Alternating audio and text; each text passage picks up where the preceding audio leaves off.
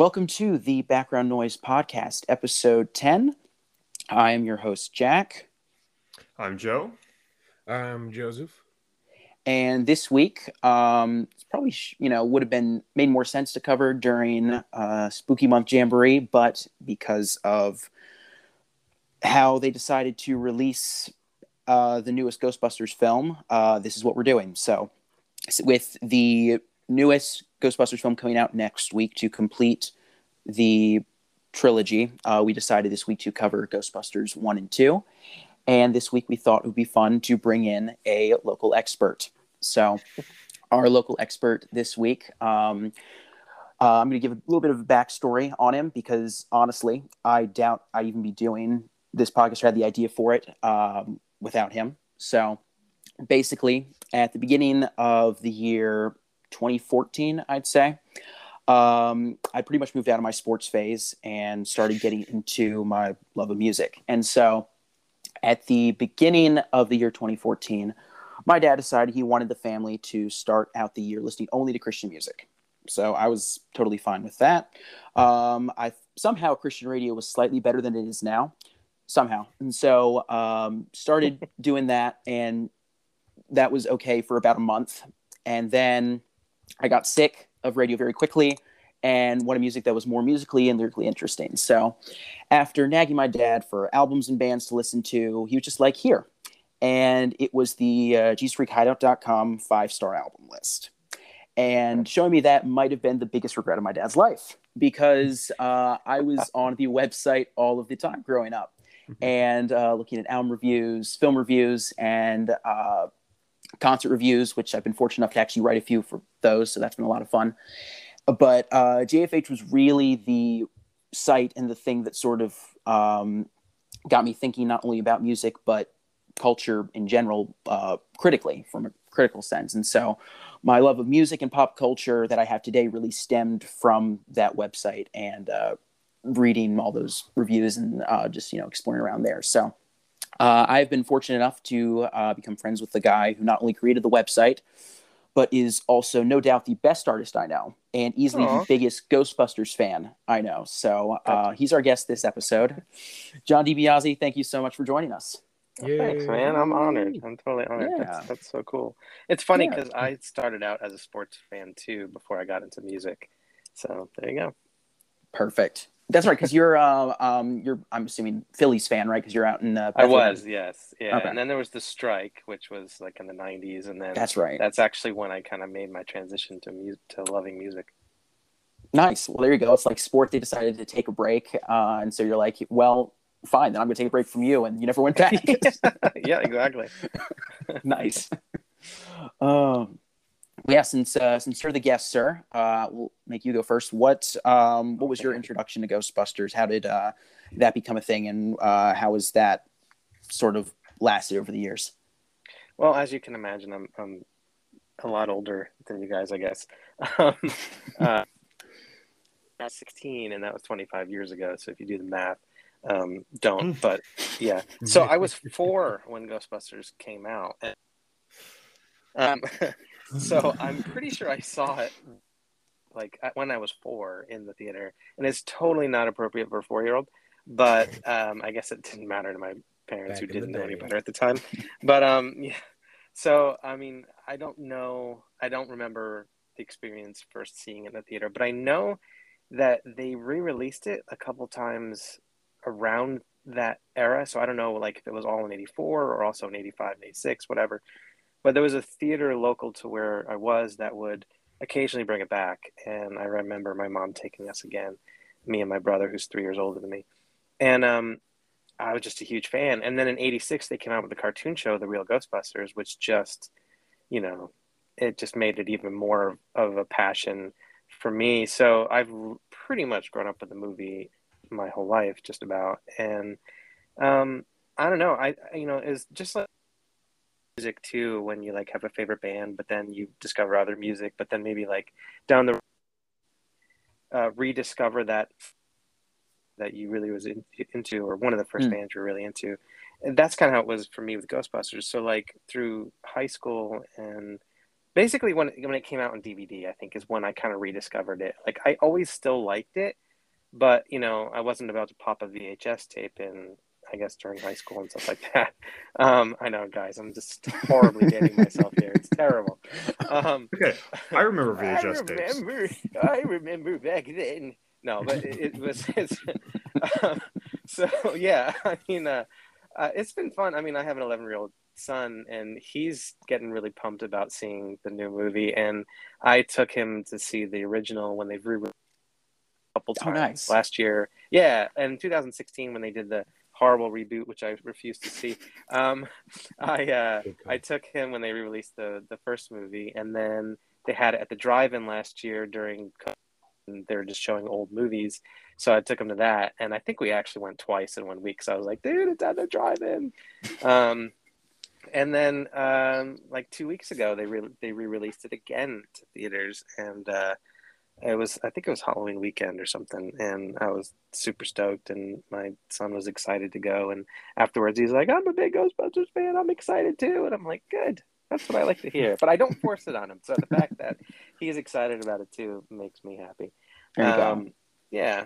Um, but yeah, so pretty much grew up with it. Um, you know, re- just rekindled the passion a bit, um, a little like after it came out on DVD and stuff. And then, I don't know, just one of those movies that like, I, you know, it's got a lot of nostalgia. It's it's rooted in my childhood, and I just super enjoy it. So I think there's an element to our favorite movies that also represents a certain por- period in your life. So like, you know, it's I I will never say it's the best movie ever, but it's my favorite. You know, so Yeah. um, I'm not going to argue with anybody who doesn't like it. Fine, it's to each their own. But it's my favorite, and it has it's more than just the movie itself. It's it's been growing up with it and stuff like that. So yeah, it's an been experience, I guess. That's awesome. That makes a lot of sense. That's really cool. Thanks. Um, I think my experience is way less exciting. Um, my re- memory of it is um, back when Netflix first started streaming. I think that was 2007. It was, I remember very vividly, it was the second film I watched on streaming because, again, streaming was just this whole new thing. It was so cool. The first one was Men in Black. That was great. Nice. And then the second ended up being Ghostbusters. And I, I was like, I must have been, I was seven or eight. And so I think I remember liking it and enjoying it, but it was never one that my family ended up revisiting or anything. It was just, I always Right. remembered liking it. But then um, after getting to know you, John, and every Okay. other picture you post on Instagram was a Ghostbusters one, I'm like, I should Oh, it probably wasn't watch that this again. bad. it wasn't that bad. It- I'm exaggerating. Every third picture. every third. yes, that's more like it. so and just um because most films and shows we have very uh similar um like a lot of the similar stuff exactly very similar Yeah. tastes so i realize you know this being so high on your list is like i definitely need to revisit it at some point and so this was a great time for me to do it and so i ended up earlier this week watching one and two and man um Had you I ever seen hate- two, before? I had not. Um, Okay. So that was that was interesting, and we'll get to that. But um, You hate one. What? I'm sorry, I cut you off. No, you're, you're good. I was just saying. Uh, so yeah, two was interesting, but uh, Yeah. one, in, um, I was so bummed that I hadn't seen one in such a long time because it really was such a charming film, and it was just it was just fantastic, and I totally get the love that people have for it, and I get why. Um, not only is it I think Columbia's highest grossing film with inflation, but it's I mean why it's done so well and it's just yeah, it, just, it makes Yeah. it endured. Thank you. So, but yeah, that's sort of uh, my take. How about you guys? I think that the first time I saw either of them was you know, like there, there's times where, like, especially during October, you'll have like movies that are shown on TV as like the TV cut. So so they cut out, you know, thirty percent of the movie so you can put in commercials. Um, and I I I don't actually know which one was the first one that I saw pieces of because I just like was seeing chunks of it without really knowing.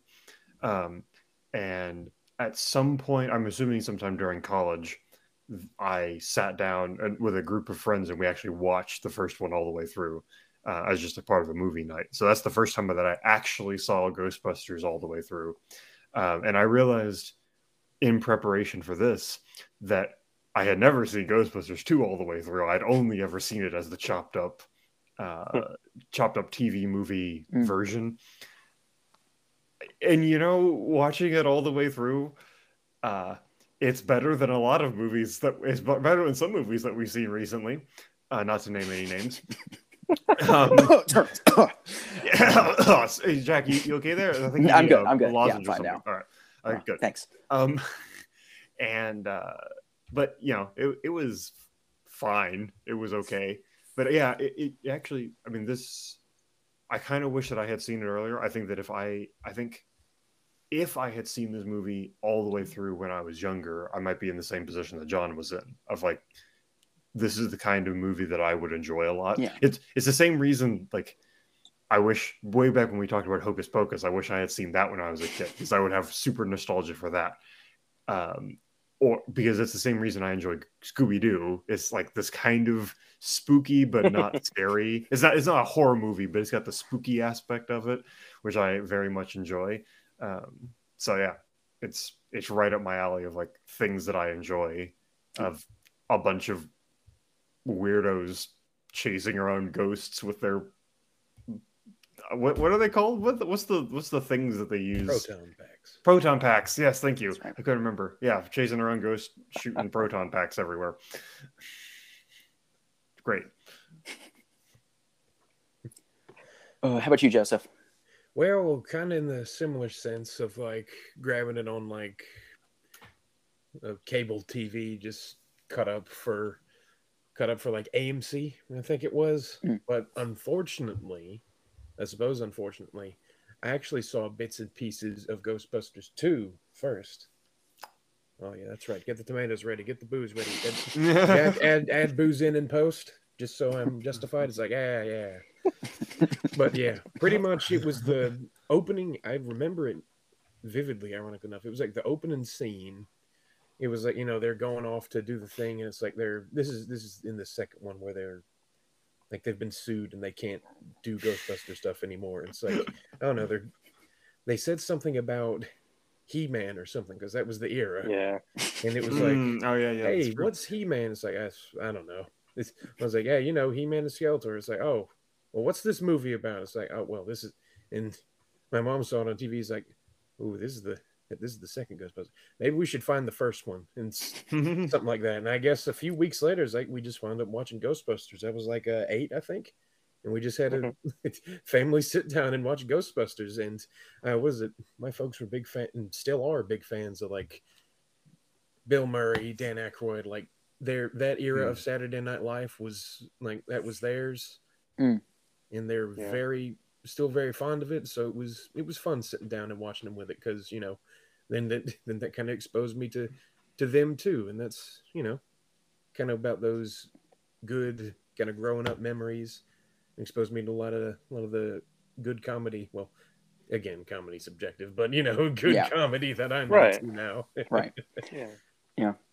I think that's that's kind of cool. I think that's something I forgot to add is uh, my dad's a very big uh, Bill Murray fan. So watching this again now, it's funny. It's like half these lines are just lines my dad uses in general. Like one of his one that is one of his favorites to use is uh, when you have um, uh, Venkman's talking to Egon. He's like, "I take back some of the things I said about you."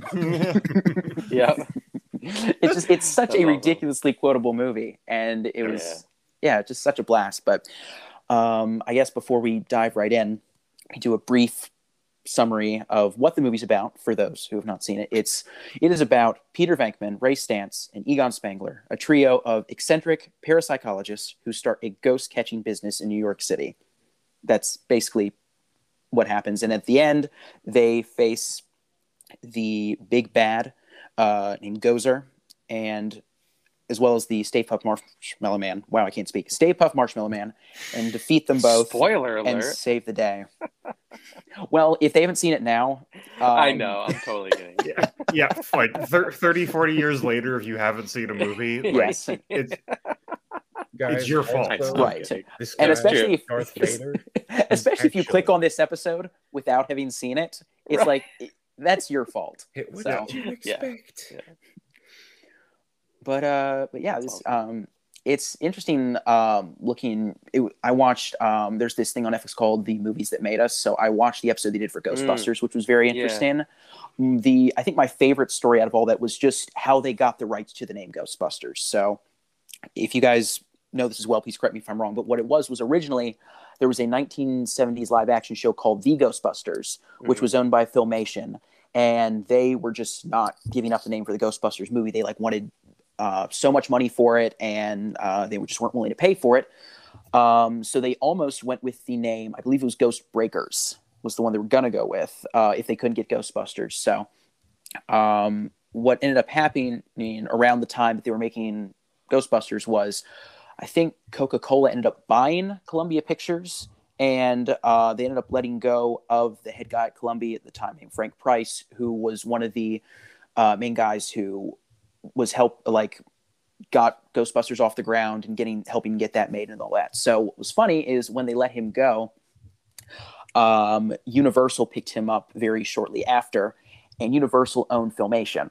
So he was like, okay, so I'm going to give them the rights for Ghostbusters now since I have the power to do that. So that's pretty cool. Oh yeah, it all came together. Yeah. Oh yeah. So I thought that was pretty Not cool. Can you run some fact checking for us? That sound about right? Yeah, I was really interested in that too. I mean, like, uh, I was, I was, I had not heard the story about like the the the heads of the studio changing hands and the fact Yeah. that like they had they when they ag- uh, agreed to make the movie, they had been like, okay, you need to have this out by like June eighth, nineteen eighty four, and that was like before they even started making the movie, they had the date. And Right. That really restricted them, and then also kept them from being able to fine tune some of the effects which you know the hmm. cheesy effects are charming and i even now when i watch it sometimes i'm like oh i wish they could like fix that whatever Right. but now that i know that they really were limited by time you know it, it makes it more forgivable because you're just like oh man i kind of feel bad for them actually that they you know they weren't given the the you know the time and the resources to make that right right. do it the way and they you wanted to yeah and like you almost appreciate it more. It's like i mean because i think what if i remember right from the that um like episode it was like they were talking about so i think it was it was, it was, it was june of 84 right? So i Yeah. think if it was june of 84 i think it was like may of 83 they asked. So it's like they had 11 months or sorry Yeah. 13 months to do this.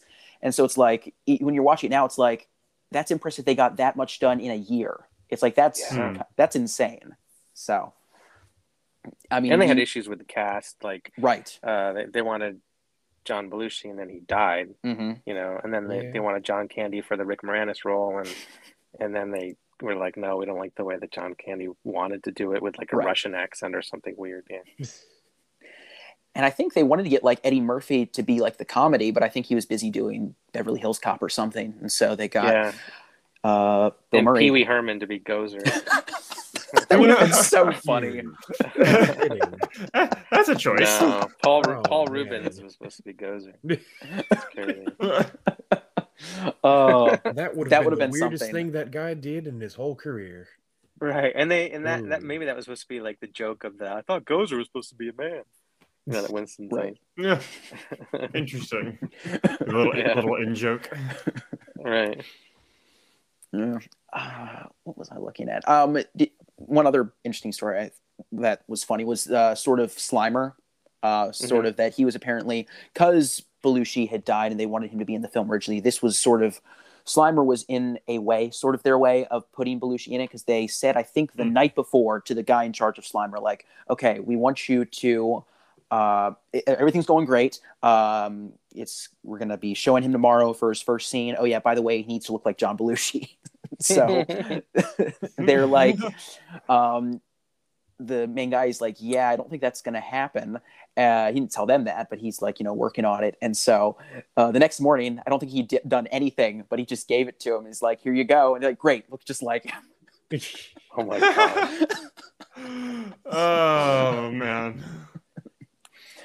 so that's kind of funny but um yeah it's just it's crazy how much they were able to get done. I mean, if you guys haven't seen that episode, uh, I mean, I think it's yeah, it's like season one of the movies that made us. It just um, the entire process they went through to make the film was very interesting. So Yeah.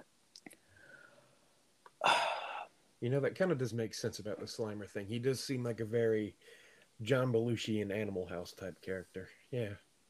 Yeah. I thought it was interesting. Maybe one of the reasons it's just so quotable is you had, I think you had Aykroyd and Ramis were the guys who wrote the script, but apparently, like almost none of the scenes were filmed as scripted. Most uh, people had at least one ad lib. Most of Bill Murray's lines were ad libs. Just everything felt so smooth and everything just worked so well. Yeah. And I think a lot of that had to do with, you know, they weren't stuck to the script. They were pretty much able to do their own things. All these, you know, comedy legends were able to do what they do best and they did it flawlessly. Yeah, like Peter Venkman seems like he's just entertaining himself the entire movie. right. He's very very self entertaining, yes. and uh, it makes you wonder how much of that is just Bill Murray just being like, "I'm just gonna have fun with this." right.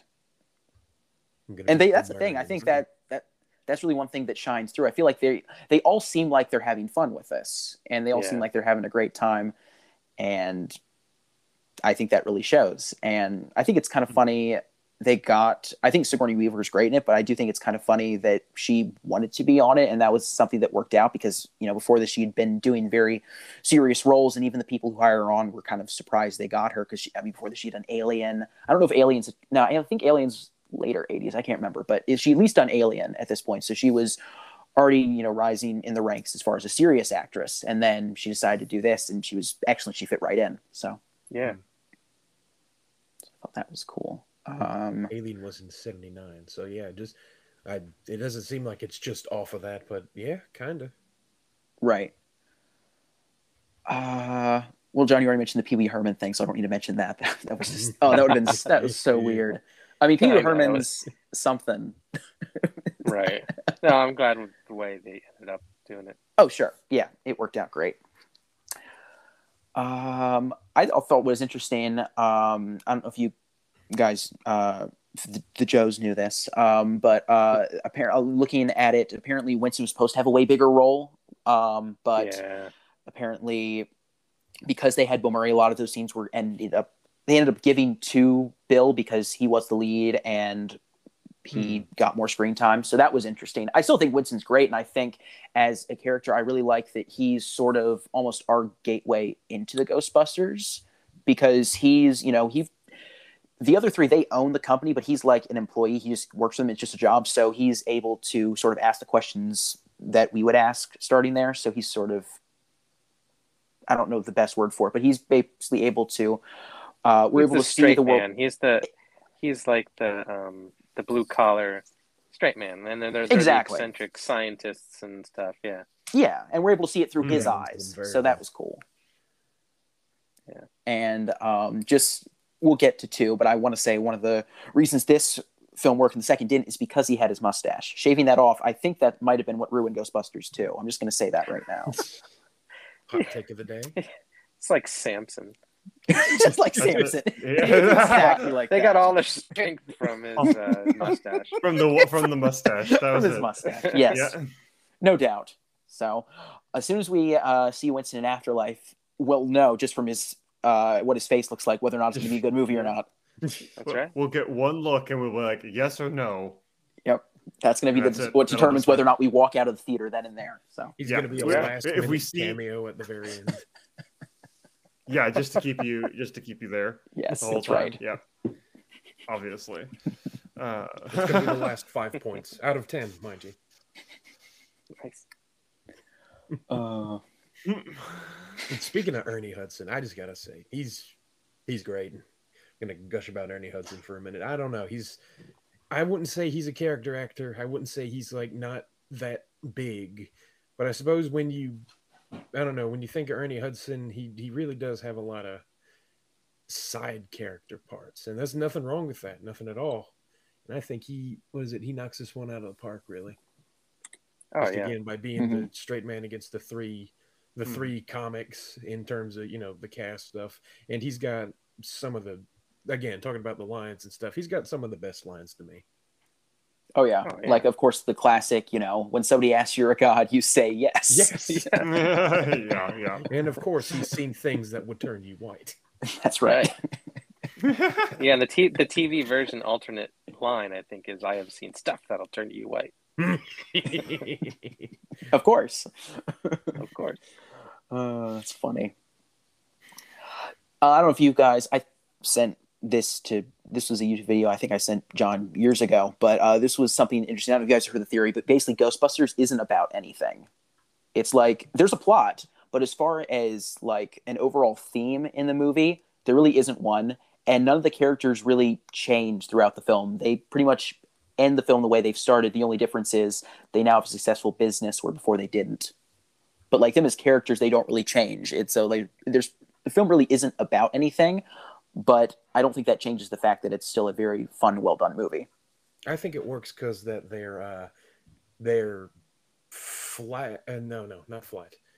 They're static in the sense that they don't that they don't change, but they're not flat characters. no no i'd agree Right. with that Because if it's if it's Yeah. flat and static like the it's a 2016 one, then it doesn't work out. But again, it, it works because even though they don't change, they're distinct enough, and in that way that they're able to yeah it's able to it's able to go through and you don't really notice it until like you realize eh, well, i guess they didn't really have character arcs they just they were just themselves and it works out Hmm. yeah I mean, Yeah, I think I think- Peter grew a little bit, but like because he, he Oh. didn't seem the hero type in the beginning of the movie, and I think that is true by the end he kind of steps up a little bit. I mean, it's not it's not major, and then the fact that he's like a womanizer established in the first scene, and then you know it seems like a, a one woman guy at the end, but then the second movie kind of ruins some of that. right It kind of shows that he hasn't he hasn't really grown.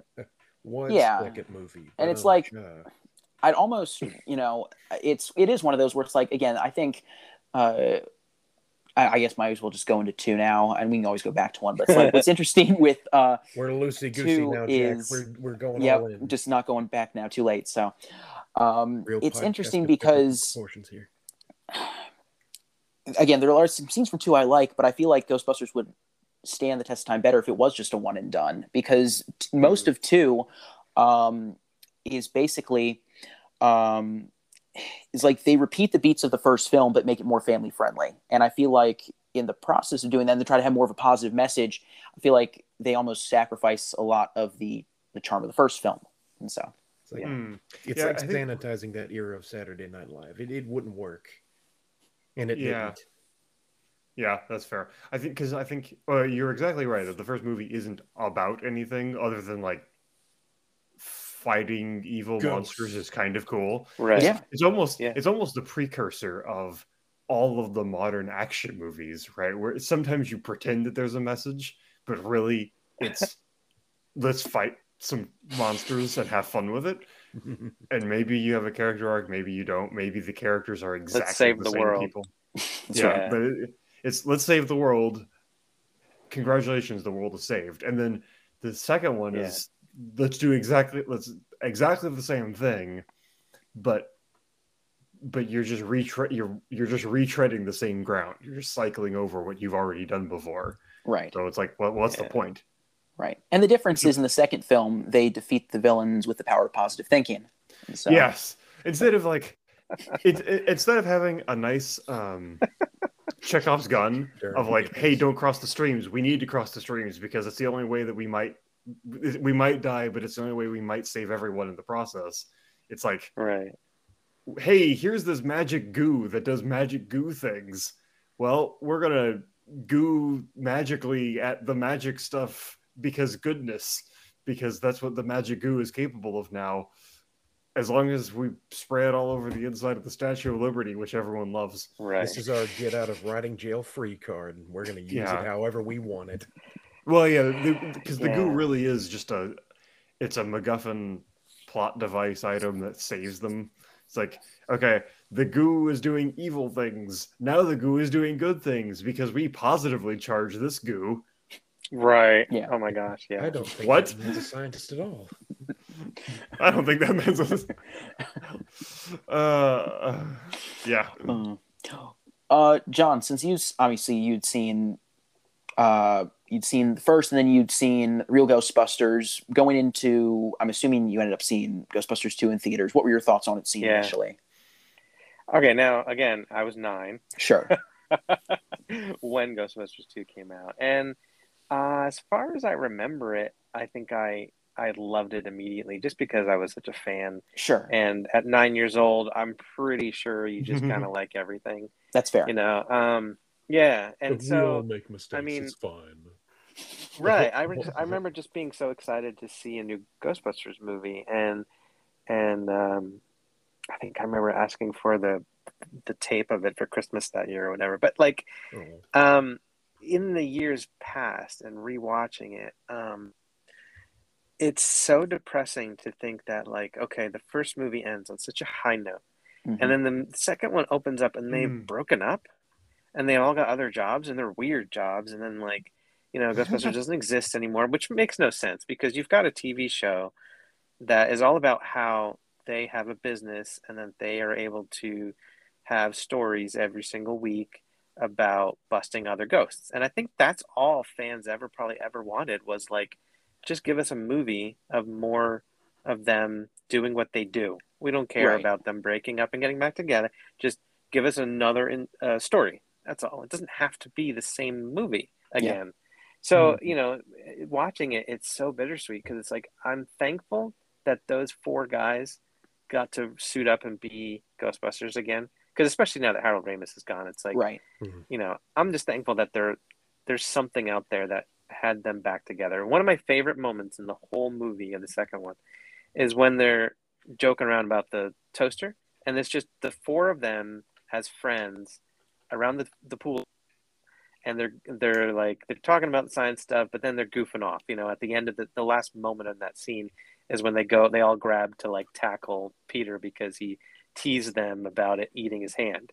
And I just, you know, Hmm. especially now, I just love that little that camaraderie. is Yeah. like exactly what those guys were about. Um, other than that, like the best other scene in the movie is is the courtroom scene and busting the Oh yes. the Scale- Scoleri brothers. But like, I mean, I mean, I think everybody just wanted more of that kind of thing, you know. Right. And um, I mean, the the fact that it's a, a haunted painting is silly, and then it wants Oscar the baby, and then you know, there's just so many. I mean, the, the Statue of Liberty thing is another attempt to do the the Stay Puft thing, Yep. but in a good way, and then the Mhm. positively charged slime. There, there was an uh, deleted subplot that Ray is using the device to kind of like check out the painting, that he gets possessed there, and that when they're driving away from the museum, he tries to kill them by running the car into a tree. And during the musical montage in the movie, you see uh, them in the car, and the car is going a little bit like wild, and you see Peter turn around and look back. He's facing the back of the car, and he Yeah. turns around and he looks at Ray, and then he looks back, and he look. He does like a double take. That's from that scene that they just cut out and put in that Hmm. um, Huh. in that montage.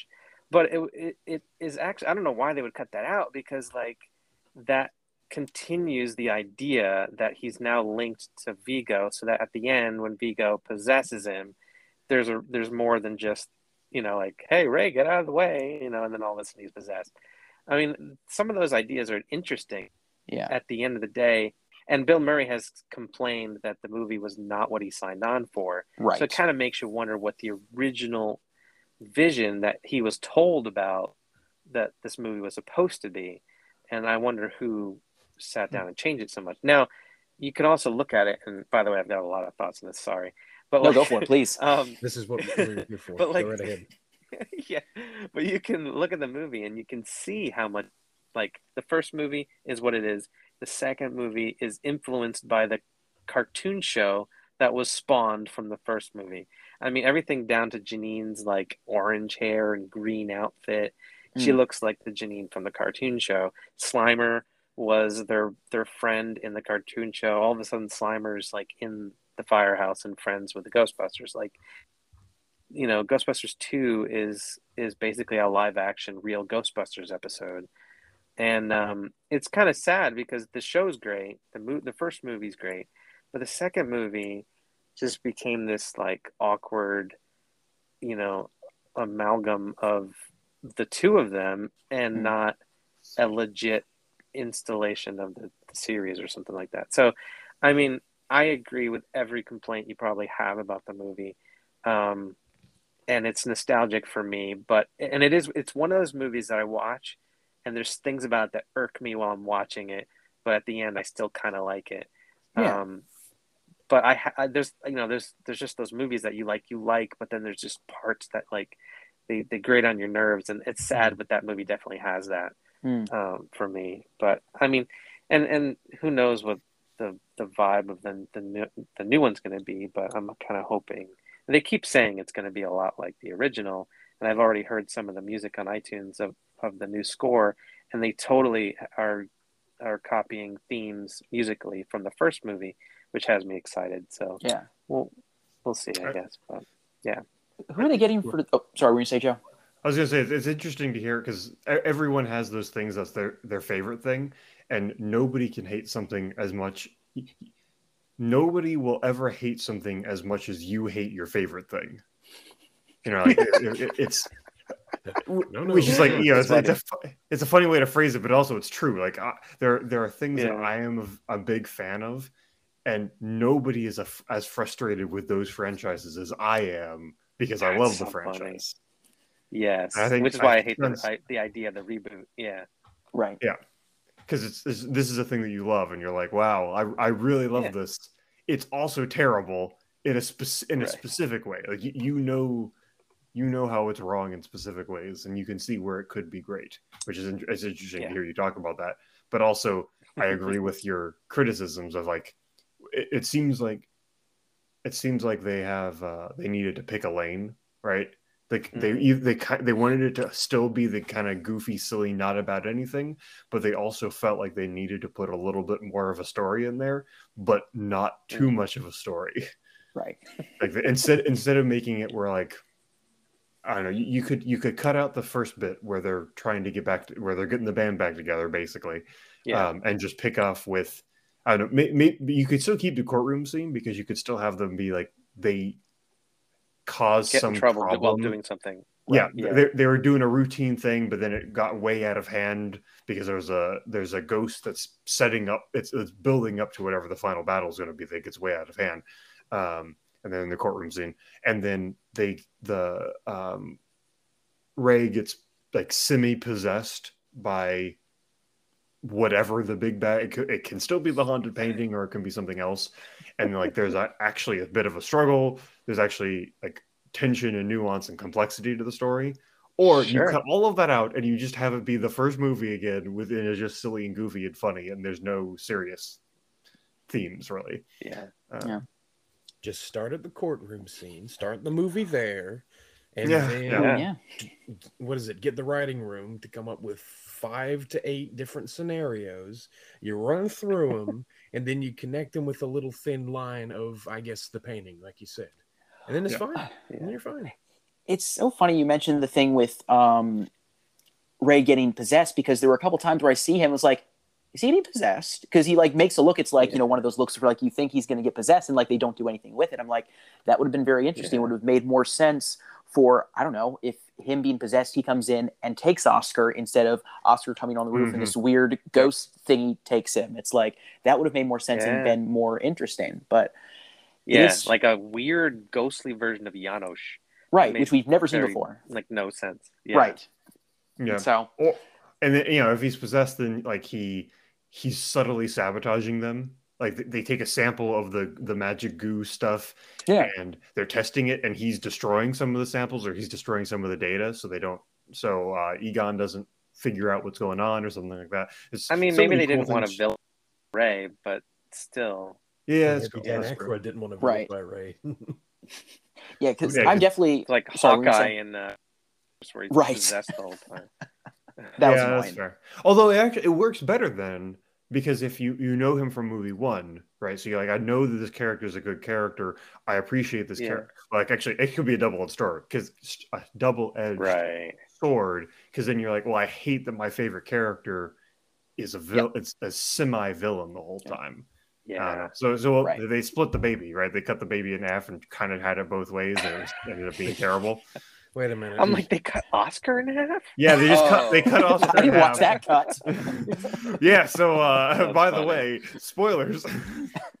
a very poor choice of words. They cut the baby. Boy, that's really evil for Ray to cut a baby in half. yeah. and that was the TV cut. yeah. yeah. See, I told there's you I watched I'm the. not letting my kids watch Ghostbusters too. It's because it's a bad movie, but also because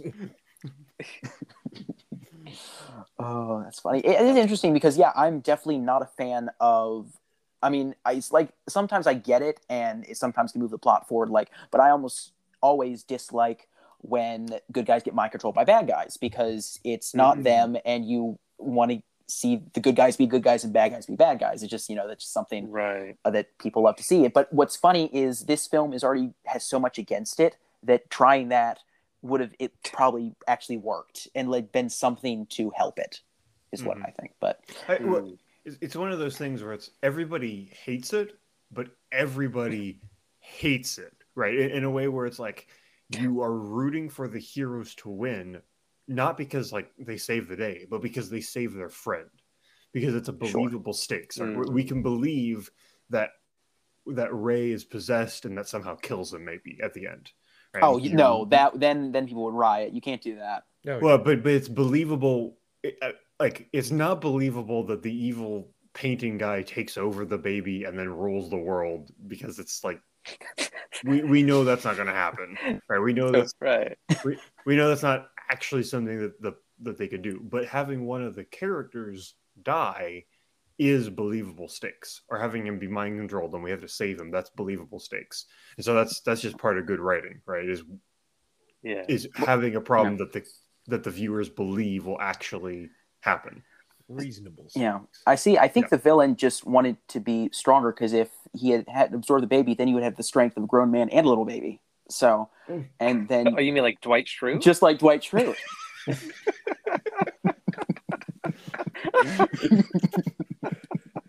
Oh man. That's All funny.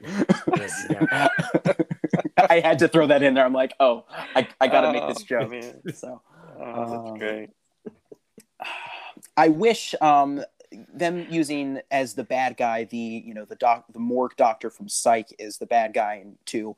That was fine. Oh, but, I like. uh, I hated him. I hated him since Ghostbusters two, and then seeing him in Psych as um as the the morgue doctor. I, I Yeah. can't. Oh, the coroner or whatever. yeah, there you go. Uh, it makes me love him now. So now, I mean, he's still a jerk in Ghostbusters Right. two, but like now I'm like, hey, it's Woody. You know? So yeah, Yeah. it- it's it's saved my my uh, feelings. I mean, because ever since I was a kid, I saw him Yeah. as the jerk in Ghostbusters 2. Which, Right. by the way, I had the coloring book for Ghostbusters too because I was a kid. And no, no, hold on. It's got a deleted scene in it where the um, where uh, his character goes up to the uh, Jello mold, whatever you want to call it, the slime mold on the on the museum, and it sucks him in. And I I think uh, I'm trying to think what I guess it was the Blu-ray. They finally that scene as a deleted scene for Ghostbusters 2 and you actually see him getting pulled in and then his shoe like lands on the ground. So there was a page in the coloring book of him like his legs sticking out of the jello mold or something like that, the slime mold, whatever. Um, and I always thought that was really interesting because I'm like, why is this moment in this coloring book that is totally not in the movie? that Um, is weird. so that Hmm. yeah yeah Well, Huh. that, that's that's interesting. It's interesting how like you get crossover, but not perfectly orchestrated or not perfectly coordinated. yeah that, that's that's some film theory stuff. Where like, oh, wha- in, secretly in down the the. Ghostbusters 2 coloring book on page 37, they show the scene where you're like, okay, hold What on. happened to this but even Well, as, even and as how a nine year old I was confused what the heck is going on here Oh, that's funny. I think something would have even worked even better. Like I could see this just because I still think the best scene from two, uh, in my opinion, probably. I mean, again, the scene with the toaster is very sweet, but like just the best scene I think is the courtroom scene. I think that's great. Getting yeah absolutely Rick Moranis, the accountant, as their lawyer, which is great, and you have uh, Venkman telling him everything that he's supposed to say. Um, Yes. Yeah. and of course, um, I think probably even my favorite joke from the movie is Give just me a break. We're both lawyers. right. That's gr- that's great. That's. But I love when they turn on their um, their packs and you have Do Ray Aw, Egon. yeah. I love that. It's Yeah, so just goofy, but it's so Egon. It's Right. perfect. Right. I love it. Egon. So- and he's so proud Love of it. himself. Yes. Uh, he knows what he did. good. yes. Yes. Uh, So I feel like if you'd almost tacked that on at the end and had Peck as the, you could have almost tacked that on at the end of one after uh, they defeated Gozer. You could almost tack that on at being immediately after. Like, sure, they're getting sued, and then they have that scene at the end. All the charges are dropped. yeah. They walk out, suck in the guts. That would've Boys been were the. Ghostbusters in the movie. that's actually that's yeah. Yeah. That's not terrible. That's It would not have been a little yeah. long, but you could do It- it. Yeah, It would have put an Uh, end to what is it, Peck's character, I guess, in a in a better way than him Yeah. just getting escorted out of the mayor's office. Or Well, yeah, did what you it see getting hit him with the get- get marshmallow? yeah, he gets hit with a shaving cream. Yeah, yeah. Yeah. Huh. Uh, That story's interesting. I don't know if you had heard about that. Apparently, I think it was like I want to say it was 75 pounds of shaving cream. That's like that's the marshmallow Oh. material they use. It's like that's what they're going to use originally, and so they were actually put it on the actor who played Peck. But before they did it, just to make sure it was safe, they put it on a stunt guy. The stunt guy fell back flat on his back with 75 pounds of that, and so they like did like half of that and did that, and he was fine. But Oh my gosh. You good thing they Phil? tested. You need a razor?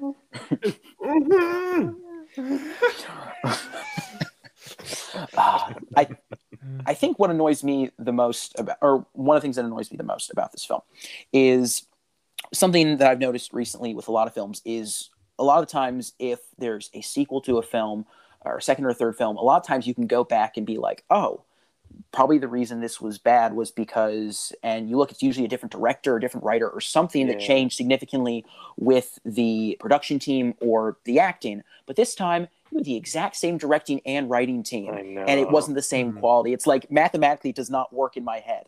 That's what annoys me. Yeah. You think it Well, might have been yeah, studio absolutely. pressure, like more intense than the first one? Because this was this was either the think so, number one grossing comedy or number two grossing comedy of all time at the time. Um, Yeah, I mean, it it's was up pretty there. high. I Hmm. was about to say that's Yeah, it- already a lot. Of I think it has a lot to do with yeah, with um with the cartoon show and, and like you said, studio pressure. Yeah, Um but it, I'd love to hear like them talk about like like a um, what do you call it? like a documentary on what went wrong or something. Right.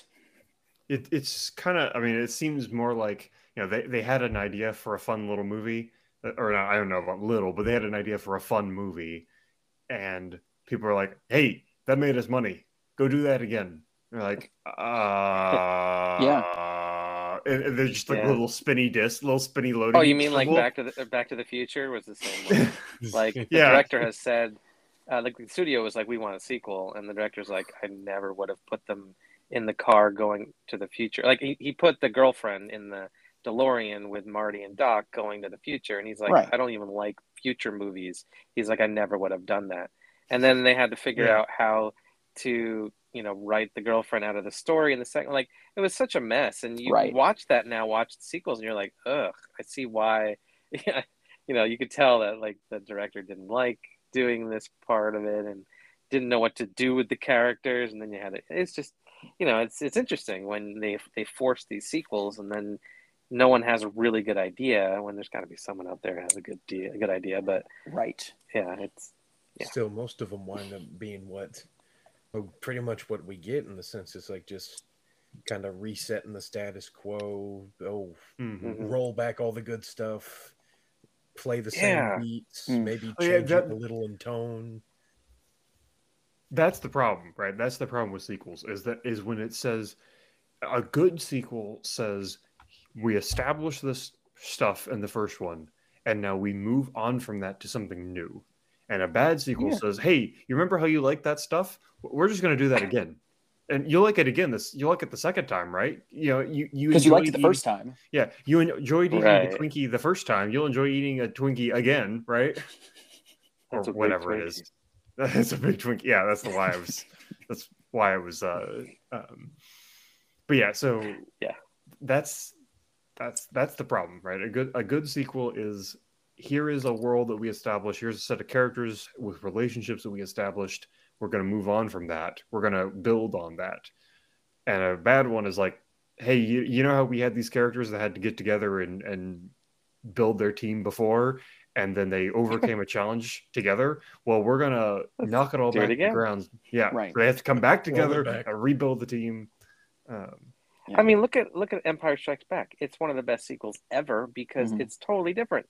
It's Yeah. not at all like the original Star Wars, and it's Yeah. great. It's a great story. To everybody moves forward. There's character development. You know, it's exciting. It's different. It's like that's. I mean, why why couldn't they figure that out? I mean, Well- that was 1980, and and Ghostbusters 2 was 1989. I mean, here you had a good example. Yeah, like, you're, just just do a good job. well, I mean, th- that's been a problem since as long as people have been writing sequels. We No, still have I that as a problem today. Like, Oh, absolutely. yeah. That Yeah. would bring Of- of people not- We got a new episode now. How did studio culture affect sequels? It's like we got we got a we got the good one from eighty, we've got a bad one from eighty nine, and now we got to get one from the early two thousands and from recently. There you go. It is interesting. wouldn't One be thing. hard. No, it wouldn't. There's oh, there's so the many hard bad part is narrowing it down. right. Choosing which bad sequels you want to cover exactly. Yeah. what's what's interesting and something that's kind of sad is um, when you get all these bad sequels. Sometimes um, I feel like it's a rarity that the actors come out of it still liking the property because I feel like you Mm. have. Um, I mean, I feel like it's very hard to get Mil- Bill Murray to do stuff Ghostbusters related. I mean, thankfully this stuff, Yes. um, like Afterlife, he came back. Uh, I mean, I guess he came back for the reboot too, but it's like apparently, I just hope he doesn't get killed off. oh, that would suck. Oh, that would be s- I know. awful. But that he has he has always said if he's going to do a third Ghostbusters, he has to die in it. Oh my and I googled his. I know, and I googled his cameo from the the reboot, the 2016 reboot, and he dies in it. Like, Oh. he's- it's it. It was terrible too. But like, he his character gets thrown out a window, and I'm like, this is so stupid. Well, And confirmation. I never want to see this movie. But what might be the best thing about that then is he said if they make a third, he wants to die. He didn't say anything about a fourth. So, so All right, maybe well, right. it will So be a, technically, this is the fourth, right, but we don't want to count. We don't want to count the, the original third because it, right, it, For it's a reboot. They literally, you know, th- threw the original characters out, so right. it doesn't. they count. literally threw them out Yeah. a window. yeah, but I just I hope they don't uh, Han Solo it. I really do. Ah, I mean, uh, if there's something where like he has a heroic death, where he sacrifices himself in a good way, like to save someone else or something like that, that's fine. If it's just a cheap thing, where it's like, yeah, he said he wants to die. Or whatever, whatever the adjective for getting thrown out a window is, disembarment. I don't know. Yeah. Uh, hold on. Oh, Hold. he's doing it. He's googling. Is it? An, is there an actual phrase or like a, a term for that? Oh, there is. I learned it in the Uh, class. Oh my goodness, I did not know. Word Hmm. for being thrown out a window. Uh, defenestration Defenestration. Ayo. is the act of throwing someone or something out a window. That's fantastic. The I didn't know that. You know. And that is Yep. the podcast word of the week. Yeah, word word of the There you week. Is that is that our new segment? Word of the week. Word of the week. Word of the week. I. Defenestration. That's great. That's that. That is a top very defenestrations in film and TV shows Top- in the latest uh, podcast. Or was it pick of the week? That's right. Uh, but yeah, that is. Uh, I think that is kind of sad that that happens when if you try to stretch too thin a property and try to like you drain it of all its goodness, then you get, you know, the people involved don't end up like being associated with it. Like I think what happened was after two, either during or after two, you had. Uh, basically, the you had Reitman, Ivan Reitman, you had Aykroyd, Ramis, and Murray all agree. It's like, okay, we're not doing a third unless all four of us agree unless all four. If one person Right. says no, it's not happening.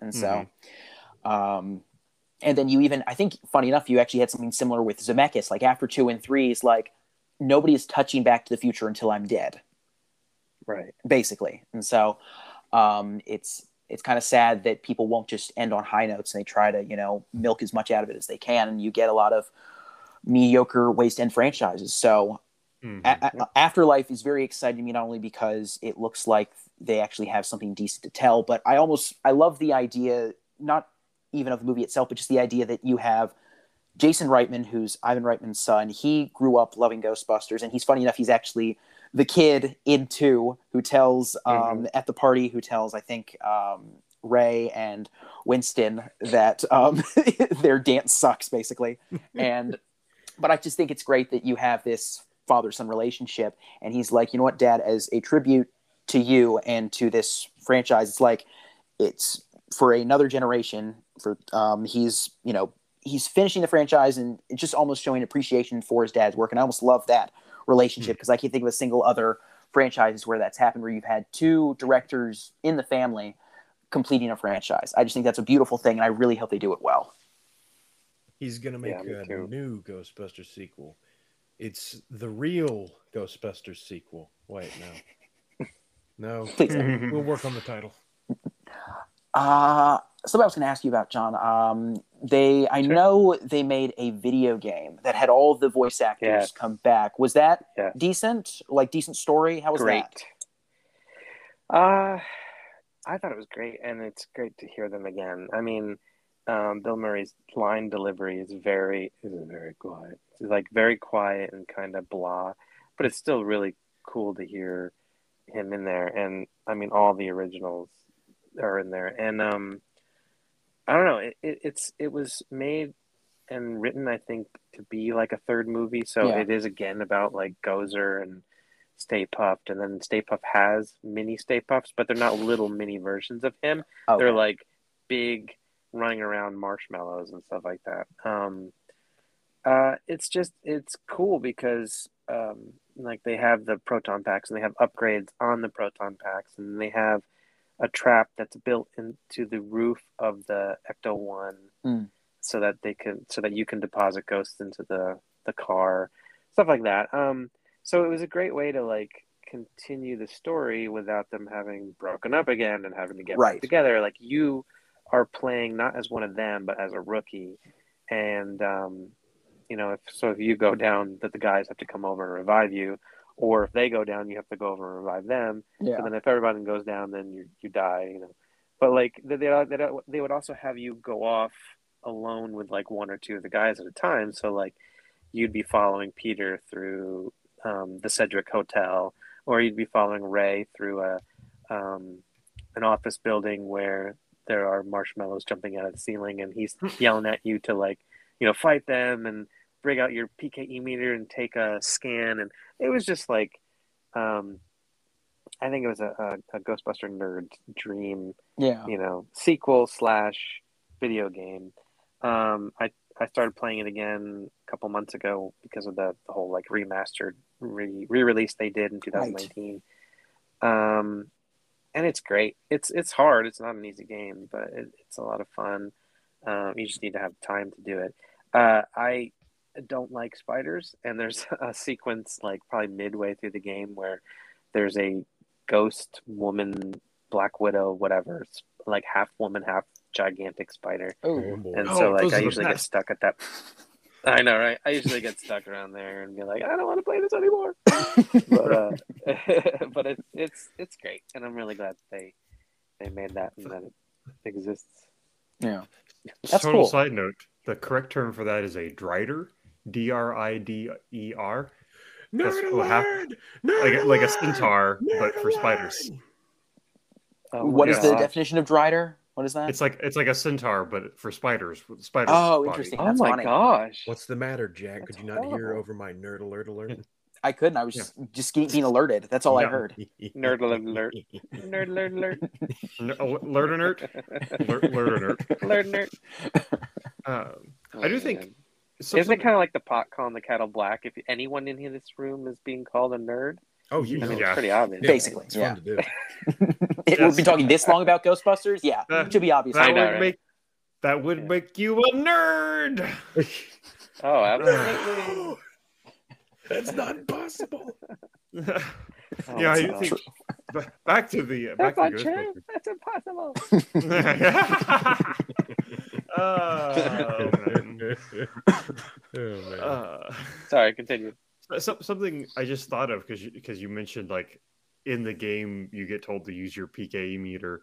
like this movie Yeah. takes place in a time uh, where there's this weird crossover between supernatural and um, sci-fi, like where oh we have there's there's a time period where we have people saying oh you- have all these like tech tools that you can use to study the supernatural Mm. that that's just taken for in, in movies and tv shows and and also you know you get ghost hunter type people in real life that kind of comes after that um, whereas now a nowadays i feel like i see we see a lot more horror movies where it's we see a lot more horror movies and it's just here is a demon or a ghost or, or what have you that is and there's no sciencing it right there's no Mm. hit, hit it with the pke meter or hit it or, or scan it with the hit, hit it with the proton pack or any of those things like it's just this is this is magic supernatural stuff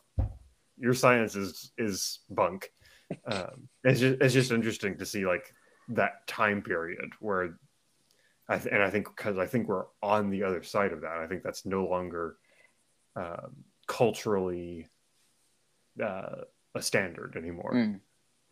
Yeah, but I think that that's like one of the coolest things about Ghostbusters, especially when you're a kid, was the proton pack and the PKE meter and the ghost trap. Like it was those toys, those um, um, those those gadgets, because you were like, oh well, you know, I, I want to be a Ghostbuster. You know, I want to be able to do stuff, and you know, it, it was more than just horror. Right. It was, yeah, it was like it was that adventure mm-hmm. exploration, you know, kind of feel.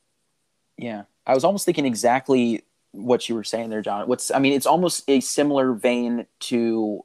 I mean, it's kind of weird, but I'm almost comparing it to Spider-Man, where it's like if you put on the Spider-Man costume, you're Spider-Man. If you get Yeah. the, you know, if you get the, you know, the proton pack and all that, you are a Ghostbuster. It's like flight the, suit. right yeah it's like if you they make it very easy i mean just to cosplay in general but i mean just um to for you to embody that character and just be Mhm. one of them. It's you know and identify as one of them. I think it's kind of cool uh how easy they do that. And um going back to kind of what you were saying Joe, just about the um horror films was it's interesting i think like obviously most ghost related films these days and just in general they mainly focus on the ghosts whereas this film it's really its focus is so heavy on the characters and their camaraderie and their relationships. And i really think that's what makes it stand out. And even though nec- the characters aren't necessarily the nicest people um, you, you do um, it is fun. You do really like their camaraderie and um, seeing them do stuff. They are a very uh, fun group of guys to uh, watch for two hours. And um, Yeah. even in with the little growth that they have what i think is disappointing is like you guys mentioned is i feel like with two a lot of that's taken away and they basically just make them do all that again just the only difference now is winston's mustache is gone so Right. and that's why it's bad. that's Yeah. why it's bad Andy doesn't get that good moment with uh, what is it, Ray on the bridge. That's right. Them talking about Revelation. Yes, Mm-hmm. Yeah. Mm. And and Ray misquoting Revelation. that's right. Like he cites the wrong. It's cites the okay. He's new. Chapter. sure. Uh, yeah, but uh, uh, I think uh, unless you guys had anything else you wanted to shout out, I think we pretty much covered most of the uh, the high points there. Um, I guess since we're going to catch uh, Afterlife this week, um, we can go around and say sort of our expectations going in. So Before um, we do that, oh, that's right. I got Oh, you got more something. Okay, go By for one it. More, I mean the only one I have up my sleeve this uh, this evening. Now, there's been a slight debate between the three of us, John, sometimes about uh, are certain movies Christmas movies, and I think some of you might know what I'm going to say. Oh, no. All right, smart guys, is Ghostbusters 2 a Christmas movie? It is a New Year's Eve movie. there you go. There we go. Because they sing "Auld Lang Syne," so it works. All right, yeah. Yeah, because the end of the movie happens on New Year's Eve, hmm um, and they even come down the the what do you call it, the ropes when when Statue of Liberty breaks the glass and Peter goes Happy New Year, and then uh, Janosz has the uh, the hat on and everything, a little Happy New Year hat. So it is, it is more of a New Year's Eve movie than which we don't really have a lot of We don't. That's a uh, good than point. anything. So if nothing else, June, There you so go. There's that too. Yeah, it was released like June sixteenth or something something like that. So it is a June movie about Christmas and New Year's. I don't The- know how the in the world they did that. The best kind of movie. That's right. That's like that's like Shazam was a Christmas movie and that came out in April. It's like That's fine. fine. I mean, these Ghostbusters, you'd think that would be, you know, September or October, but it's like both of them were released in June. That's very weird. Yeah, And you're definitely Yeah. gonna watch it. and then then what, Iron Man three was like had a Christmas thing going on too. Right. And that was that came out in like May. Yeah. So weird. I don't know why they do that. what I thought was funny is one of the main reasons this, you know, looking back now is not super surprising. Uh, I think one of the reasons Ghostbusters 2 didn't make back a lot of money, I don't think even had a lot to do with it wasn't as good of a film. It was Batman released the next week, oh, and that took most of the money. So that's That'll it. interesting. Yep. So, um, yeah. Uh, actually, you know what? I think we can save our. I guess we can probably save our expectations for Afterlife for uh, next week. Um, unless you guys want to do those now. I was thinking what we can probably do now is just give our official rankings for one and two. To be fair, we could have been done with him if I hadn't interrupted with that. You know, Yeah, nice going, Joseph. You had one job. You had one Come on. job. Come on. I have a Are you going to derail us on this hyper focused, super specific podcast where we're always right on point? Good grief. It's Come on, pretty sir. good. It's Come on, been pretty son. good so far. we need to get John back. He keeps us on track. Yes, he does. Thank you, John. Appreciate it. You're very welcome. Sure, I'd say we go with some ratings. How about Uh, you? yeah, we can do some rankings. So, oh, me? Okay, I suppose. Uh, so, uh, I absolutely love Ghostbusters. Seeing it um, again now for the second time this past week. Um, I'd give it a solid ten. I just had such a blast, and I can't wait to go revisit. The only like minor thing would just be, uh, like we already mentioned, was just some of the uh, the CG stuff. But again, considering the amount of time they had, that's even more impressive. So I will let that slide for just how great the characters were. Since and it's 84, I don't even think it was CG. I think it was just like the, you know, camera tricks and Right. paintings and yeah, and uh, an- not animatronics, um, stop motion. I mean, those dogs were stop motion animation. Right. You're right like- about animatronics. old too. school. I think a, a decent amount of them were. Yeah, I think yeah, you're right. Not Yeah. my mistake, not CGI, but yeah, whatever the effects they used for the yeah, the the dogs, um, it you know Yeah. looks a little dated, but again, considering the time and all Yeah. that, I I will totally let it, it that looks slide. quite dated. Yeah, yeah. Oh, yeah. So the that movie was- makes the movie makes up for its shortcomings. exactly. I agree. Indeed. So um, I'm giving that a solid ten, uh, and then with uh, what is it? Two, I'm going to give that a six because you have likable characters and there are definitely some likable moments, but the film should have been so much better. So, Yeah. How about our guest? Um, so we're doing out of ten. We're doing out of ten. So, like, if you're doing Letterboxd, it's like just you know sort of half that. So, like, if it was four and a half, it'd be nine, and so you know four would be eight. Just that's how I do it. Or we could use Joe's Yeah. ironic scale, but I think we're all pretty pretty Yeah, set I- on. Oh We're pretty set on it's either a it's either good or bad. Yeah, these aren't these aren't ironically ranked movies. No, they're not. right. Um, I think you know. I think I'm trying to think what I wrote on JFH as far as the rating goes. I probably gave it a four and a half to be um, objective, but it's a five in my heart. Sure. probably overall. Like, I mean, there's moments in the movie that don't need to be there, like Oh, the, sure. um, Ray and the ghost in the bed. right. Oh my gosh. Which, Which, by the way, Yeah. I, you should look on YouTube the full version of the original scene because they because he and Winston go to a fort and um, they're they're they're looking for a ghost there, and then at some weird point, Ray like puts on um, an old like Civil War outfit, and then he just sort of lays down on the bed, and then the ghost comes out of the closet and does uh, whatever with him. And Winston goes up to the door and he goes, Are you okay? And you hear Ray go, Go away, man. Oh my gosh. And I'm like, Oh, that's Wow. horrible. Like, Oh, so bad. And Nice. uh, yeah, so I mean, wow. Uh, they they had put that on like the 35th anniversary 4K uh, steelbook set, which I didn't get because I didn't want to buy it again. Sure. And I figured, ah, it'll come down in price by Christmas. No, it just actually sold out right away and they never released more. oh wow. So it's like, Oh. I guess, super rare. So I'm kind of hoping that maybe by the 40th anniversary, they'll throw that stuff on there. But I guess they put a lot of it on YouTube now. Someone has leaked it. Anyway, um, so back getting back on track. Sorry, but it, it's it's yeah. So I guess I'd give it a five, just because I mean, there's no other movie I keep coming back to and loving every time I watch it. So to me, that says something too, just for the quality of the movie. And then for um, so I guess ten, and Yeah. then for the second one, I probably would give it three and a half because it's still an enjoyable film. It's got great moments. It's a terrible Ghostbusters sequel hmm but it's a decent movie, kind of. I don't Sure. know. It's it's enjoyable. It's not great. I you know like I, I've watched Indiana Jones and the in the Kingdom of the Crystal Skull several times over the years. The most recent time I watched it for the 4K release, I hated it more than ever. So like there's just certain movies that just the more you watch them, the worse it gets or the Yeah. better it gets or you still enjoy it about the same. And you know, I don't I haven't hated Ghostbusters 2 more. Like there's aspects of it that as I got older I, was, I realized the truth that like this how could you break them up? How could you even break up Dana and Peter? Like every everything that's depressing that they could have done, they Right. kind of did to the characters and then they kind of get back together.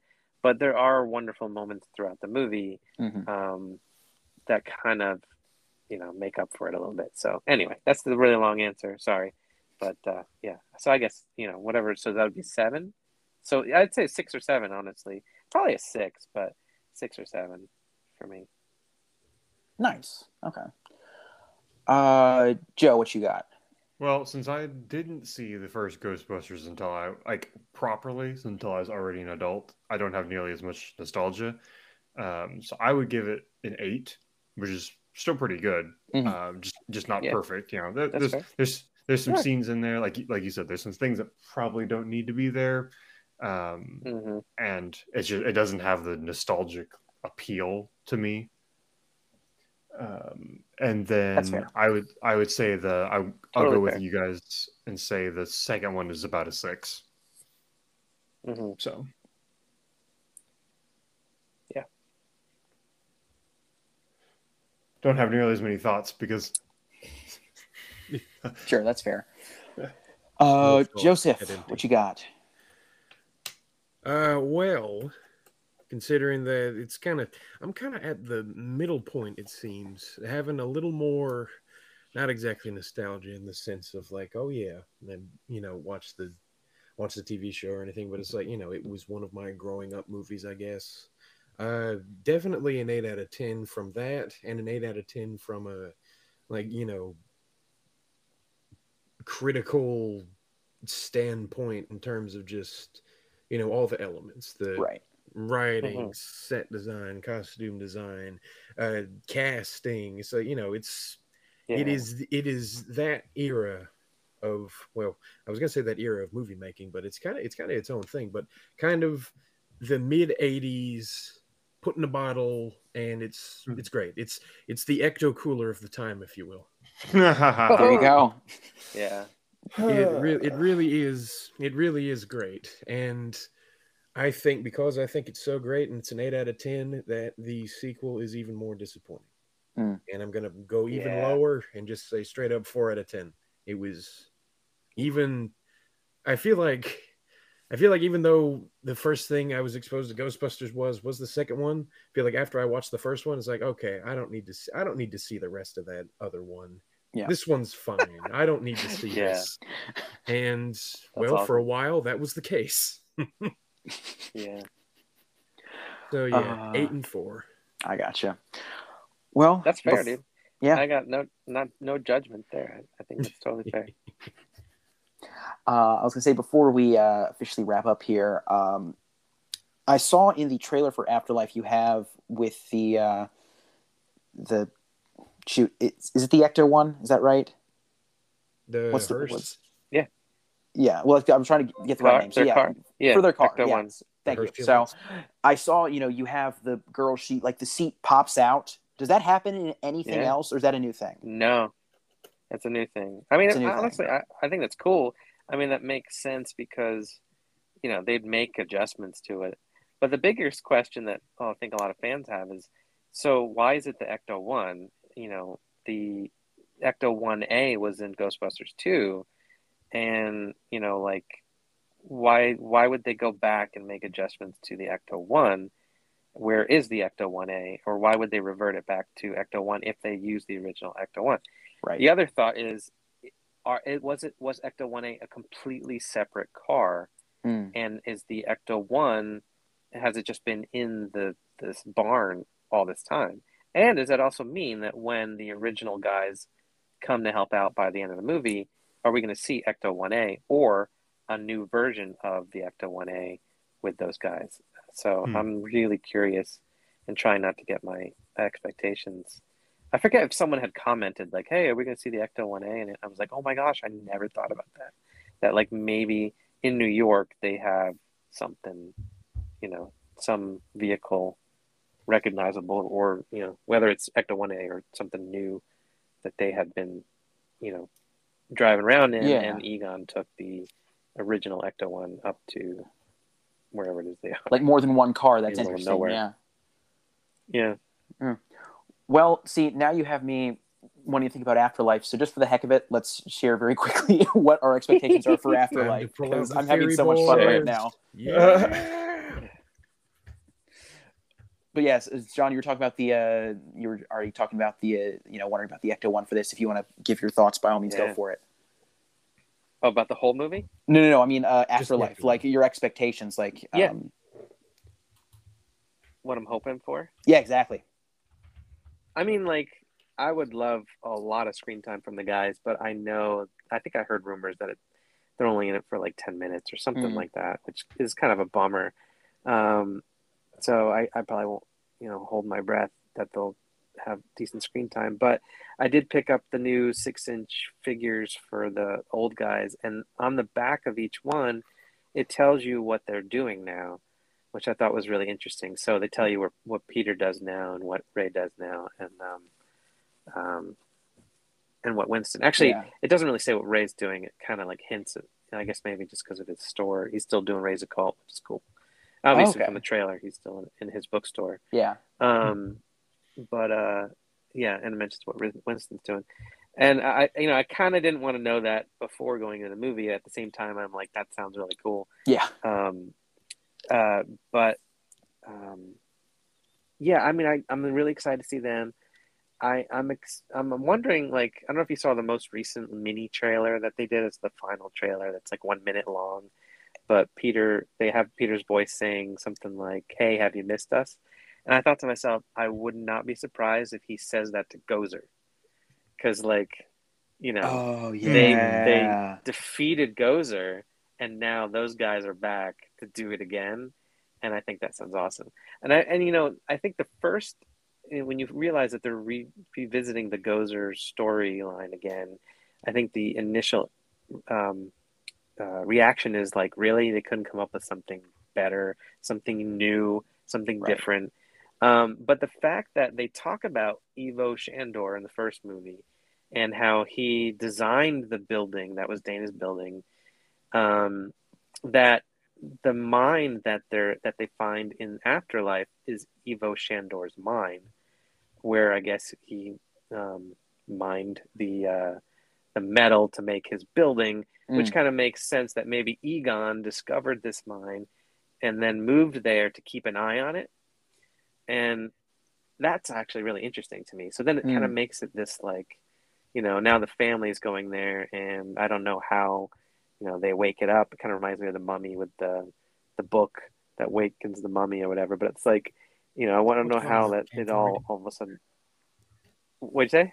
What harm ever came from reading a book? Or hmm. going Right, book? exactly. Of course. no harm in Nothing. people reading the book. yeah, exactly. So it's like you know, I'm kind of curious how they wake it up, but it, you know, I'm kind of if it's done well, it could be great. Just as long as they don't do Gozer again, if they didn't make another movie. Um, but I think it, it'll be just enough of the fan service nostalgia, um, and also kind of um, baptizing the new characters going forward. Yeah. Um, you know, to take up the mantle. And I've heard Ernie Hudson say something like, "Hey, I'd I'd love to do a fourth movie." So I guess that means he survives. But like, I just hope that you know, I could totally see those guys like doing something that sacrifices their lives Yeah. to save everybody. I just hope that doesn't happen. Um, Right. I'm still upset about Han Solo. yes. Uh, I think it's really interesting you mentioned um, Gozer because, as you mentioned, that someone was just thinking about is in the first film, Gozer says choose and die, and they choose Stay Puft Marshmallow Man. We see the Stay Puft Marsh, a mi- bunch of mini Stay Puft Marshmallow Men in the store. So maybe you know, since they So already chose why? that form, it's because Yeah. that's the form they've already chosen. So it's going to come, no, you know, in that form somehow to Oh, yeah. get them. It- until it defeats them, Yeah. basically. Like it's stuck like that. Oh, Yeah. We've that been would be finding interesting. tiny But why marshmallows mini for the past ones? I don't know. years. I guess well, it's, I don't know. It's interesting. I'm, I'm, Yeah. I'm curious, like how that's going to be. yeah. Hmm. That's cool. So I really hope it's not just a bunch of nostalgia bait, which kind of winds up with Yeah. stuff like this. But I don't know. The fact that, like you said, we, we were talking earlier that it's the director's son. I don't know. It feels like good hands, Yeah. maybe. yeah. I hope so. Hmm. I hope so. And I felt that way too about all the Star Wars uh, sequels being made by fans, and then that didn't obviously didn't always really Mhm. pan out so well. You're so, jinxing it, John. who knows? Stop. No, I'm not jinxing it. I'm, I'm, a, I'm a realist in the sense. No, that, I know. You know, I'd rather it be made you by know- a fan than someone who doesn't like it, which is what we got in 2016 almost. Sure. Mm. right? Exactly. Although they claim to be fans, but it's it's it was made under the I I believe it was made in the wrong intentions. I mean, it was obviously like the studio saying, "Hey, you know," I'm sure it was someone at Sony was like, "We gotta have, you know, we have this property, we own it, make Right. something," you know. And then What the, Yep. the original guys are like, "We don't want to," or Bill Murray's like, "I don't want to come back," and so they're like, "Okay, well, Harold Ramis passed away. Let's make something else then." You know, and and uh, Jason Reitman said recently that he hopes there will be a whole bunch of other movies, like more Ghostbuster movies with other characters.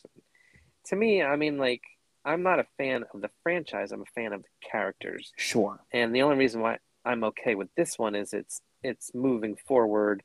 It's building off of what the characters created, and I understand they're too old now, but I mean, you know, even the cartoon show was the real Ghostbusters was those four guys, and um, you know, you know, and I and knowing that the reboot was a gimmick, you know, it was like let's, you know, not even just like they're starting over. They're trying to do it to, to make money and, and keep the franchise alive, and let's make them all women, and and then make Janine a man. Like it just was such a gimmick and Right. such a, you know, a statement that it just rubbed me the wrong way, and I was just like, you know what, no, I'm Yeah. not buying it. That's a pass for me. When I, s- Mhm. what'd you say? That's a pass for me. That sort of thing. Yeah, that me too. Yeah, absolutely. Yeah. I got a free copy when I got uh, Movies Anywhere when I signed up for that, Same. and I went into iTunes and I hit it. I hit it from my account. I'm like, I don't want this. Hide the shame. Don't want anyone, Uh. don't want to ever see it ever again. Uh, yeah, I don't want to go through my movies and see that. Yeah. uh, I almost, I almost thought you said you got a review to uh, review for uh, JFH, and you're like, and it made great kindling too. So Right? No, I, I did not get a review copy. I was funny. Like I had gotten a press release for the the 4K release of the original to um, in 2019, and I Mhm. Practically begged the publicist. I'm like, please send this to me. It's my favorite movie. And then I think he just was like, oh, sorry, we have limited product, and he didn't send it to me. And I'm like, come Aw. on, like wow. really? Rude. Yeah, for real. Ah. You, sh- you should feel personally attacked. Yeah. And I he took do? that personally. No, it, it wasn't. It wasn't 2020 yet, so there you go. I couldn't say it was a direct personal attack.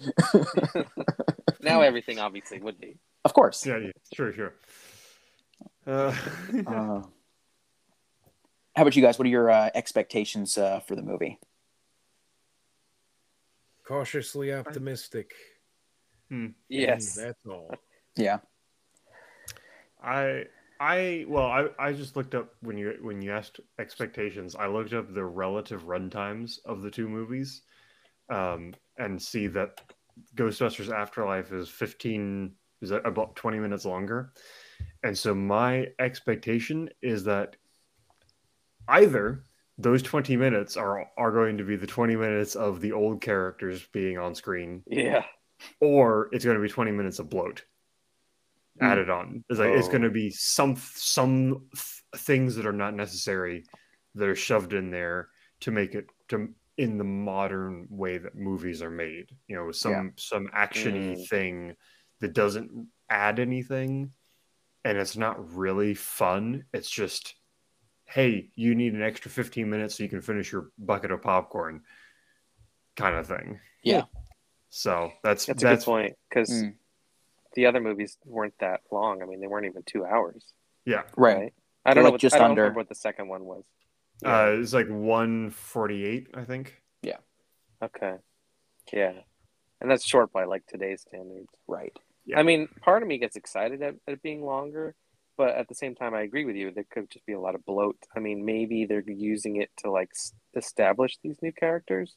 Yeah. Um, I don't know, but obviously, I I don't know. I mean, for me, I'm not. I, I don't want to go see a Ghostbusters sequel to see a bunch of kids in school. but like, I realize it's kind of going to be like Stranger Things or whatever. Right. Yeah, I don't. gonna be- I don't gonna want be to watch. setting up these Everything's characters. been Stranger Things Thingsified. Yeah, well, actually, that's Yeah. that's also the second thought I had, which is that this is going to be Ghostbusters: Stranger Things, which like Yeah, we already okay. had actually in That's right. Season Things. two. That's right. Yeah, we we had that in Yeah. Stranger Things. That's right? which is you know a great TV show, but you know yeah. That being said, that being said, yeah. So, um, but yeah, I'm definitely in a similar boat where it's like I'm cautiously optimistic. I think if Reitman, like Ivan Reitman, isn't going to direct it, then having his son do it, I think is very sweet. And I think if done well, could be a very nice way to wrap up this trilogy. And then you can officially call it the Reitman trilogy, which I think would be fun. Uh, and it's going to go great for marketing. So, um, but uh, yeah, I definitely like say. I'm, I'm cautiously optimistic. I want it to be good. There's definitely potential there. Um, again, wouldn't want anybody else directing it if Ivan wasn't going to. I think his son, again, very sweet. Um, so I think it's in good hands. The question is, are they going to take advantage of that? So, and I guess we will see. Yeah. Well, what's interesting too is um, is Jason came to his dad with the idea for the movie. So his his dad didn't even ask him to do the movie. He was like, "Hey, Dad, I have this idea Yeah. for a sequel, and uh, I want to make it." Um, and I had, even when he had planned it, I had heard good things from anybody he had pitched it to, including Kevin Smith, Hmm. which I thought was interesting. Um, but you know, part of me is is bummed that it's not in New York, and like, I don't know. Are we going to get to see New York maybe when when they flash back to the not flash back, but when they show what the other guy, the original guys, are up to? Yeah. Uh, or are we going to get to see the firehouse? You know, like obviously they're not Ghostbusters anymore again. So and they're not going to get back in. They're not going to get back into business, but they're going to, you know, be in action again at the end. But Right. I don't know. It's interesting. I'm curious how that all is going to play out. And so maybe that's kind of where the runtime comes into setting up new characters, kind of then um, taking it forward. Just like some of those movies that feel like they could have ended after you know the two hour mark, but then there's like ten minutes of wrap up. Um, and maybe it's kind of like that. I don't know. Because. Ghostbusters one it ends very abruptly. Mhm. It's like we beat we beat Gozer. That's it, and you know you don't see them afterwards at all. And even the second one is like that too, except for in the in the end credits, you see them getting like the key to the city or something. Right. But um, so I don't know. Maybe this won't be so abrupt. I guess who knows? I mean, movies have changed a lot in thirty years. the, the vibe of films and stuff. Yeah. Hmm. Absolutely. Yeah, I agree. So, um, I think that I think that pretty much wraps it up for this episode. And then, uh, yeah, uh, John, thanks so much for coming on. Uh, it's been a blast having you. Sure. Um, Hope I didn't geek out too much. Oh, we Well- we that's that's the reason we brought you on. So you you did it, you know, amazingly well. So I appreciate it. Okay. And um, before we uh, wrap up, uh, did you want to plug your stuff? Oh, uh, uh, sure. Um, as uh, as Jack said, I uh, have a, a website called JesusFreakHideout.com, and I say it so fast just because I'm used to saying it. hideout.com. Um, named after a DC Talk song in 19 that came out in 95. Um, and then um, I have um, uh, art that I've been um, working on for the past 10 years or so and, and selling prints and some originals um, at John DiBiase art.com, which is J O H N D I B I A S E A R T.com. So, yeah, that's my junk. Somebody wants to check it out. It's Really it's selling yourself. Pretty good. junk. I will say that. It's very good. It's very Yeah, nice it's, junk. It is pretty good. We, we all we, we all looked at it when we knew you were going to be our guest, and we're, we all agreed that it was pretty good. Yes. Yeah. As junk Oh, goes, thanks, guys. it's not terrible. I need to write that Etsy review on his page. yes, junk goes. it's not terrible. So Yeah. We've seen worse. that's right. hey, you know, I That could be didn't want to tear could be my the eyes out. tagline for this podcast. As junk goes, it could be worse. oh man. I love Uh, yes. Mm. Well, uh, thank you so much for uh, listening to the Background Noise podcast. Where, if you were listening, we appreciate you. But if not, you did not miss anything. And uh, hopefully, you'll tune in next week uh, where we talk about uh, Ghostbusters Afterlife. Ooh, spooky. Well, After- regardless, I can't say spooky anymore. It's not October. regardless of what happens, just remember, I ain't afraid of no ghosts. Da-na-na-na-na-na. Da-na-na-na-na-na. Da-na-na-na-na-na.